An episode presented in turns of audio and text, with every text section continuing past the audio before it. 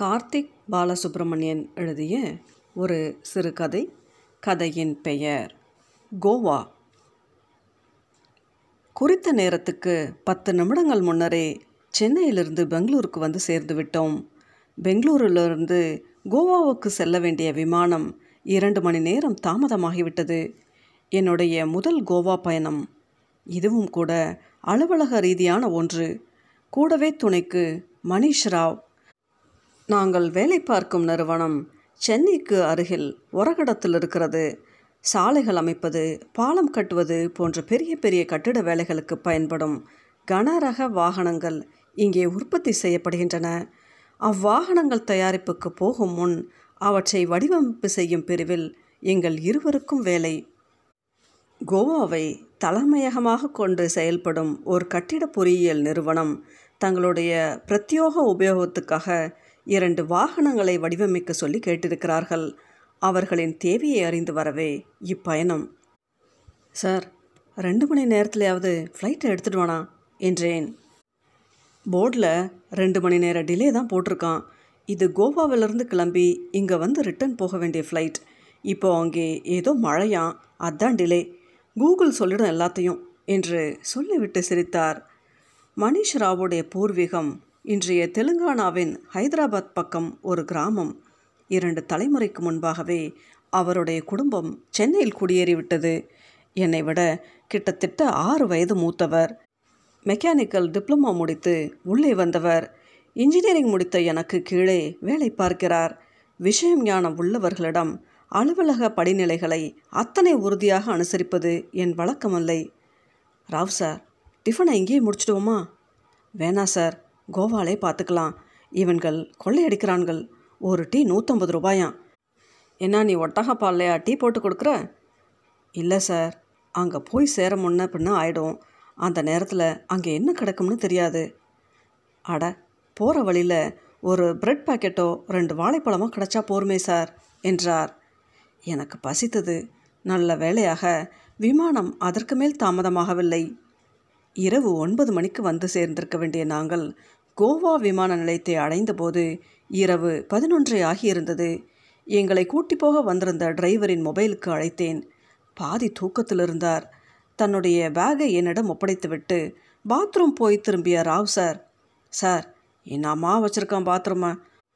கோலார் கம்பெனிக்காரன் எடுத்து பண்ணியிருக்கான் போல.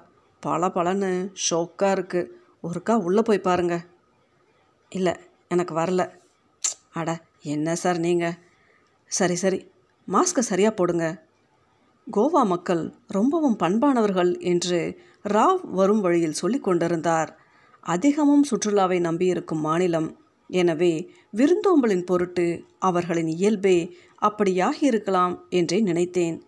அதிதி தேவோ பவ. வெளியே வந்தோம். வாசலில் இருந்த ஒரே ஒரு டீ கடை தவிர வேறு கடைகள் இல்லை. டிரைவருக்கு எழுபது வயது இருக்கும். கண்ணெல்லாம் சிவந்திருந்தது. எனக்கு இந்தி அவ்வளவாக தெரியாது. நடுவில் ஓரிரு மாதங்கள் பூனேவிலும் இந்தூரிலும் இருந்ததால் கொஞ்சம் புரிந்து கொள்வேன். கித்னா கைசே கிமத் கியா ஹை ஜில்தி தோடா கம் கரானா என்று சந்தைக்கு சென்று திரும்பும் அளவுக்கு தெரியும். மணிஷ் ராவ் ஓரளவுக்கு நன்றாகவே பேசுவார். கோவாவின் தலைநகரான பனாஜியில் ஓயோ ஓட்டல் ஒன்றில் ரூம் போட்டிருந்தார்கள். நாங்கள் போன நேரத்துக்கு ஒரு கடை கூட திறந்திருக்கவில்லை.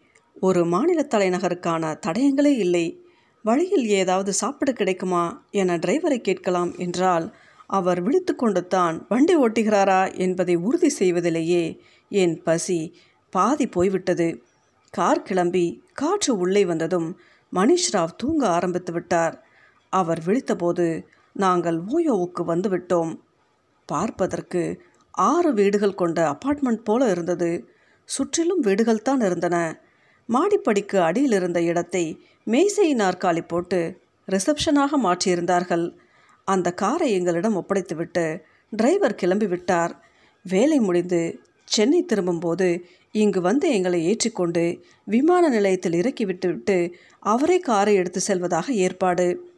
நாங்கள் போக வேண்டிய நிறுவனத்தின் அலுவலகம் வடக்கு கோவாவில் இருந்தது. கட்டுமானம் நடைபெறும் இடம் தெற்கு கோவா. இரண்டு நாட்கள் இவ்விரு இடங்களுக்கும் மாற்றி மாற்றி போக வேண்டியிருக்கும்.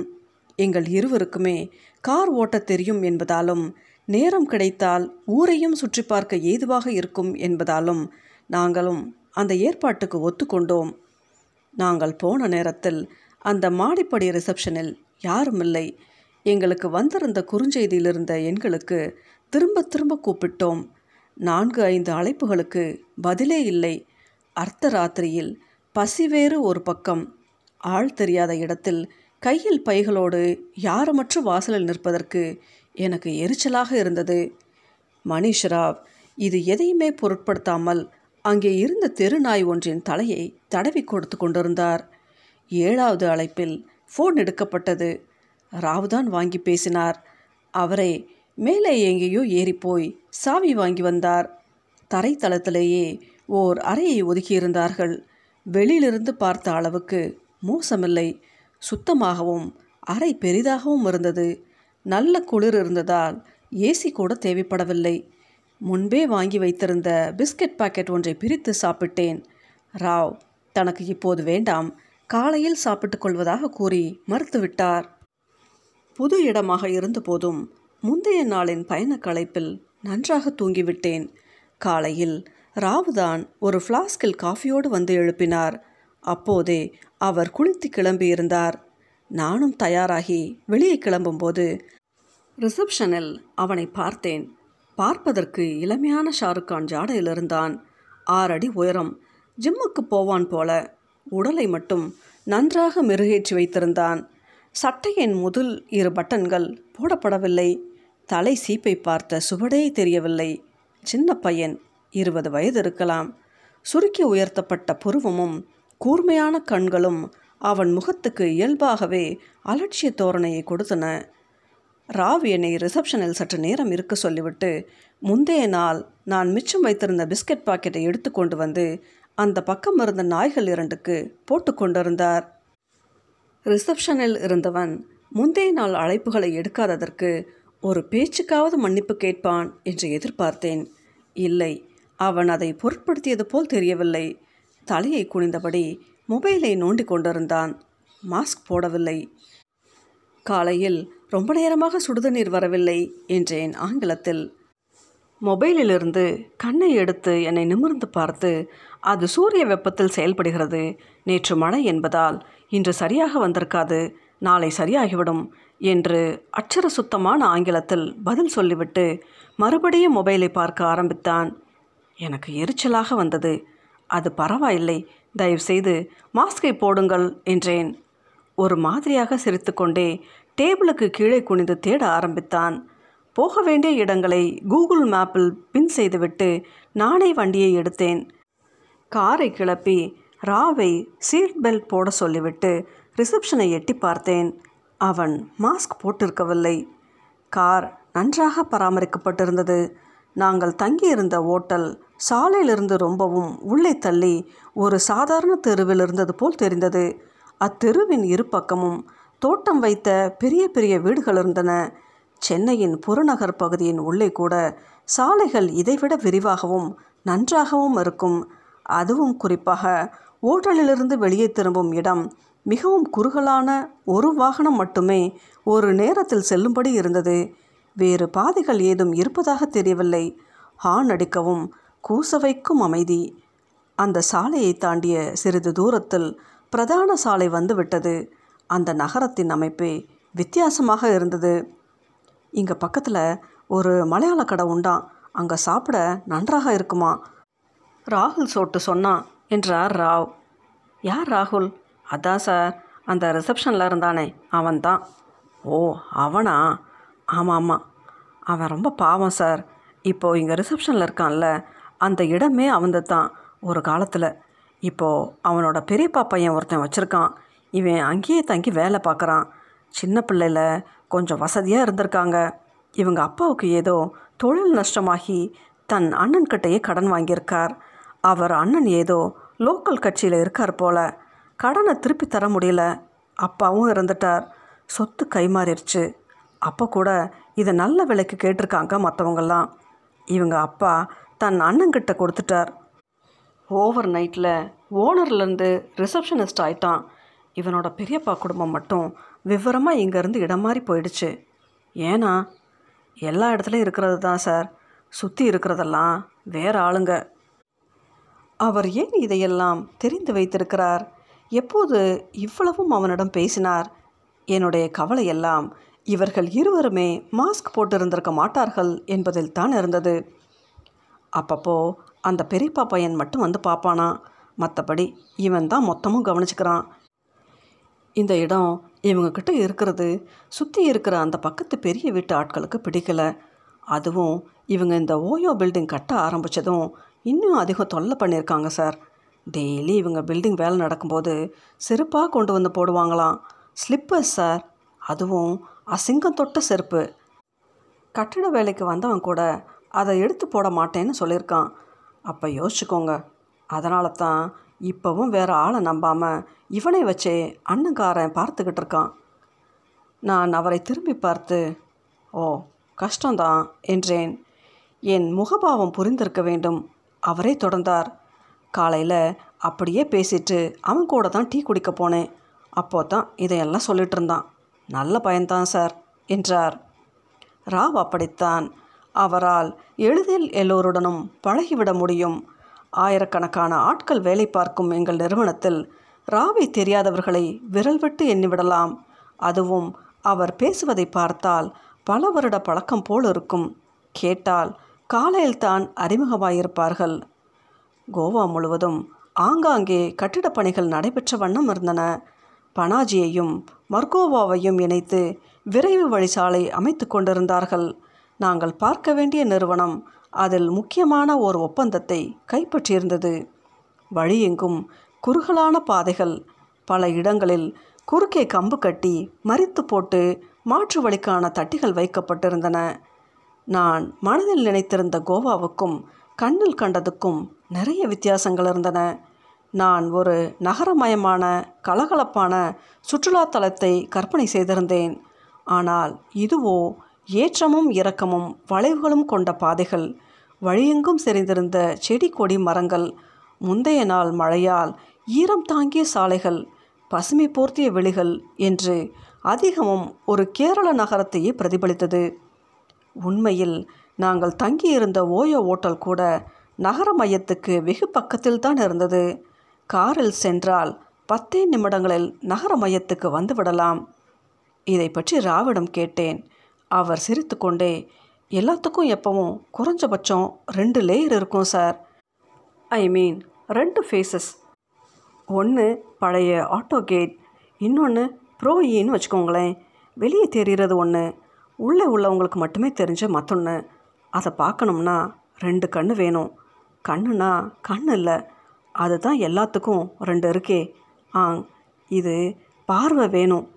அப்போ கொஞ்சம் தெரியும். இங்கேயே இன்னும் கொஞ்ச நாள் இருந்துட்டு பார்த்தா இன்னும் வேறெல்லாம் கூட தெரியலாம் என்று சொல்லிவிட்டு வெளியே பார்த்தபடி எதையோ யோசித்தார். சற்றே இடைவெளி விட்டு விட்ட இடத்திலிருந்து அவரை தொடர்ந்தார். ஆனால் நல்லா உத்து பார்க்கணும். அப்படி பார்க்க தெரியணும்.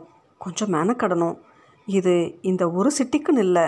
வில்லேஜ் சிட்டி கண்ட்ரின்னு எல்லா இடத்துக்கும் பொருந்தும். இடம்னா இடம் மட்டும் இல்லையே மனுஷெல்லாம் சேர்ந்து தானே ஒரு இடம். இடம் தெரிஞ்சா தானே மனுஷன் தெரியும். சமயங்களில் வைஸ் வர்சா என்றார். முதலில் சிக்னலை சரியாக கவனிக்கவில்லை. பின்பு சுதாரித்து சட்டென்று பிரேக் அழுத்தி நிறுத்தினேன். பேச்சு மாறிவிட்டது. அன்றும் மறுநாளும் வந்த வேலையே எங்களுக்கு சரியாக இருந்தது. வேறெங்கும் போய் வர முடியவில்லை. மேப்பில் காட்டிய தூரத்தை பார்க்கும்போதெல்லாம் பார்க்க வேண்டிய இடங்கள் எல்லாம் சில கிலோமீட்டர்களுக்குள் இருப்பது போல் காட்டியதால் எப்படியும் முதல் ஒரு இரு நாளில் வேலை முடித்துவிட்டால் அவற்றில் சில இடங்களையாவது சுற்றி பார்த்துவிட்டு வரலாம் என்றே நினைத்திருந்தேன். மாறாக வேலை முழுதாக இரண்டு நாட்களை எடுத்துக்கொண்டது. வெளியே எங்கும் செல்ல இயலவில்லை. தொடர்ச்சியான அலைச்சலால் இரவு வந்து படுக்க மட்டுமே நேரம் இருந்தது. மூன்றாவது நாள் மதியம் கோவாவிலிருந்து நேரடியாக சென்னைக்கு விமானம் புக் செய்யப்பட்டிருந்தது. ஓரளவுக்கு கோவாவின் சாலைகளும் நெரிசலும் பரிச்சயமாகி இருந்ததால் காலையில் சற்று சீக்கிரம் கிளம்புவதே சரியாக இருக்கும் என்று முடிவு செய்திருந்தோம். இவ்வளவு தூரம் வந்து அரபிக்கடலில் கால் நனைக்க கூட நேரமில்லாமல் கிளம்பி செல்ல தயாராகி கொண்டிருந்தோம். ராவ் எழுந்து குளித்து கொண்டிருந்தார். நான் குளியலறைக்கு வெளியே இருந்த கண்ணாடியில் முகசவரம் செய்து கொண்டிருந்தேன். திடீரென்று கதவுக்கு வெளியே யாரோ கத்துவது போல் சத்தம் கேட்டது. சற்று நேரத்தில் அது சண்டை என்று புரிந்தது. இரண்டு ஆண்கள் கத்துவதும் கூடவே பெண் ஒருத்தியின் கீச்சக்குரலும் கேட்டது. ஏதாவது அசம்பாதமாகிவிட்டதோ என்று மனம் படப்படுத்தது. அப்படியே முகத்தை கழுவிவிட்டு வெளியே வந்து பார்த்தேன். ரிசப்ஷனிஸ்டிடம்தான் நாற்பத்தைந்து வயது மதிக்கத்தக்க ஒருத்தனும் அவர் மனைவி போலிருந்த ஒருத்தியும் கத்தி கத்தி சண்டை போட்டு கொண்டிருந்தனர். அந்த ஆள் கூலிங் கிளாஸ் போட்டு விடவிடவென்று இருந்தான். அவள் நல்ல தாட்டியமாக இருந்தால் அவர்கள் பேசிய வேகத்தில் அது இந்தியா கொங்குனியா என்று முதலில் எனக்கு சரியாக விளங்கவில்லை. அவ்வப்போது காடி மார்க் போன்ற வார்த்தைகள் வந்து விழுந்தன. முதலில் இருவரும் இங்கே தங்கியிருந்தவர்கள். அறையில் ஏதோ பிரச்சனையாகிவிட்டது என்று தான் நினைத்தேன். ஆனால் வாசலில் ஒரு ஸ்விஃப்ட் அணைக்காமல் நிறுத்தப்பட்டிருந்தது. அப்போது தான் அவர்கள் இங்கே தங்கி இருக்கவில்லை. இந்த பகுதி ஆட்கள் என்பது புரிந்தது. அந்த ஆள் கூட நான் பார்க்கும்போது சத்தம் போடாமல் தான் இருந்தான். அந்த பெண் தான் எகிரி எகிரி கீச்சு குரலில் திட்டிக் கொண்டிருந்தாள். காட்டு கூச்சல். மற்ற அறைகளில் தங்கியிருந்தவர்களும் வெளியே வந்து எட்டி பார்த்தனர். யாரும் தடுக்கவோ சமாதானப்படுத்தவோ முன்வரவில்லை. அந்த பெண்ணுடைய ஆக்ரோஷம் அத்தனை கடுமையாக இருந்தது. ரிசப்ஷனிஸ்ட் பொறுக்காமல் அவன் பார்ட்டி பார்ட்டி என்று ஏதோ சொன்னான். அதுவரை சும்மா இருந்த அந்த ஆள் ரிசப்ஷனிஸ்டுடைய சட்டையை கொத்தாக பிடித்து அவனை தன் பக்கமாக இழுத்து பொளீர் பொளீர் என்று இரண்டு மூன்று அடிகள் அடித்து விட்டான். நல்ல அடி. மொத்த இடமும் ஒரு நிமிடம் அமைதியில் உறைந்து விட்டது. அடித்துவிட்டு காரை எடுத்து கிளம்ப முற்பட்டவன். வாசலில் எதையோ காட்டி தும் ஜைசா குத்தா லோக்கோ அந்தர் சோடானா ஓஹி கலத் ஹை என்று கத்தியபடி மறுபடியும் உள்ளே வந்து அவனுடைய செருப்பை எடுத்து ரிசப்ஷன் மேசை மேல் எறிந்தான். போகும்போது அதே வார்த்தைகளை திரும்ப திரும்ப வாசல் வரை சத்தமாக திட்டிக்கொண்டே போனான். ரிசப்ஷனிஸ்ட் எதுவும் பேசாமல் தலையை குனிந்தபடி அங்கேயே உட்கார்ந்திருந்தான். அவன் வேலை பார்க்கும் வடகிழக்கிந்திய பெண் அவன் பக்கத்தில் வந்து அவனிடம் ஏதோ கிசுகிசுத்தால் வேடிக்கை பார்த்து கொண்டிருந்தவர்கள் ஒவ்வொருவரும் அவரவர் அறைக்குள் அடைந்தனர். நானும் எங்கள் அறைக்குள் நுழையவும் ராவ் குளித்துவிட்டு வெளியே வரவும் சரியாக இருந்தது. அவரிடம் நடந்த சம்பவத்தை விவரித்தேன். அவர் வேகமாக உடை மாற்றிவிட்டு வெளியேறினார். குளிக்கும்போது மனதுக்குள் இதுவே ஓடிக்கொண்டிருந்தது. இவன் ஆள்தான் அப்படி வளர்ந்திருக்கிறான். அந்த ஆள் அடித்தபோது பதிலுக்கு அடிக்க வேண்டாம் தடுக்கக்கூடவா தெரியாது?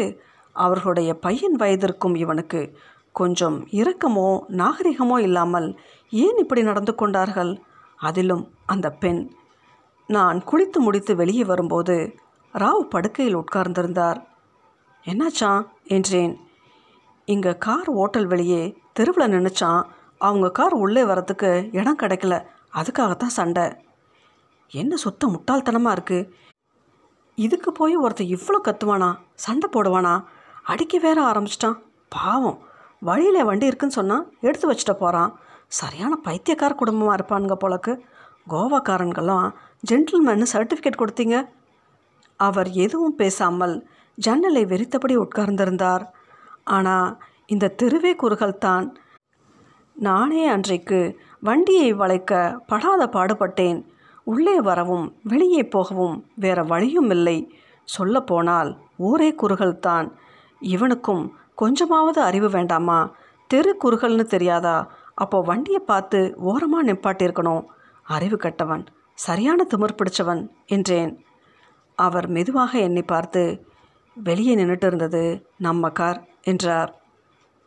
எங்கள் பொருட்கள் எல்லாவற்றையும் எடுத்துக்கொண்டு அறையை பூட்டிவிட்டு வெளியே வந்தோம். அழைத்து போக அதே டிரைவர் வந்திருந்தார். ரிசப்ஷனில் ராகுல் தான் உட்கார்ந்திருந்தான். தலையை குனிந்தவாறு மொபைல் பார்த்து கொண்டிருந்தான். ராவ் சாவியை கொடுத்துவிட்டு முன் பணத்தை பேசி வாங்கி கொண்டிருந்தார். நான் வண்டி சாவியை டிரைவரிடம் ஒப்படைத்தேன். இடையில் ராவ் வண்டியை எடுத்து அந்த தெருவிலிருந்து வெளிப்பக்கம் கொண்டு வந்து ஓரமாக இடம் விட்டு நிறுத்தியிருந்தார். எல்லாவற்றையும் முடித்துவிட்டு ராவ் காருக்குள் வந்தார். நான் பின்செட்டிலிருந்து ராகுலை பார்த்தேன். தலை குனிந்தபடியே தான் அமர்ந்திருந்தான். சுற்றி யாருமே இல்லை. ஆனாலும் மாஸ்க் போட்டிருந்தான். அந்த சம்பவத்துக்கு பிறகு அவன் தன் மாஸ்கை கலற்றவே இல்லை.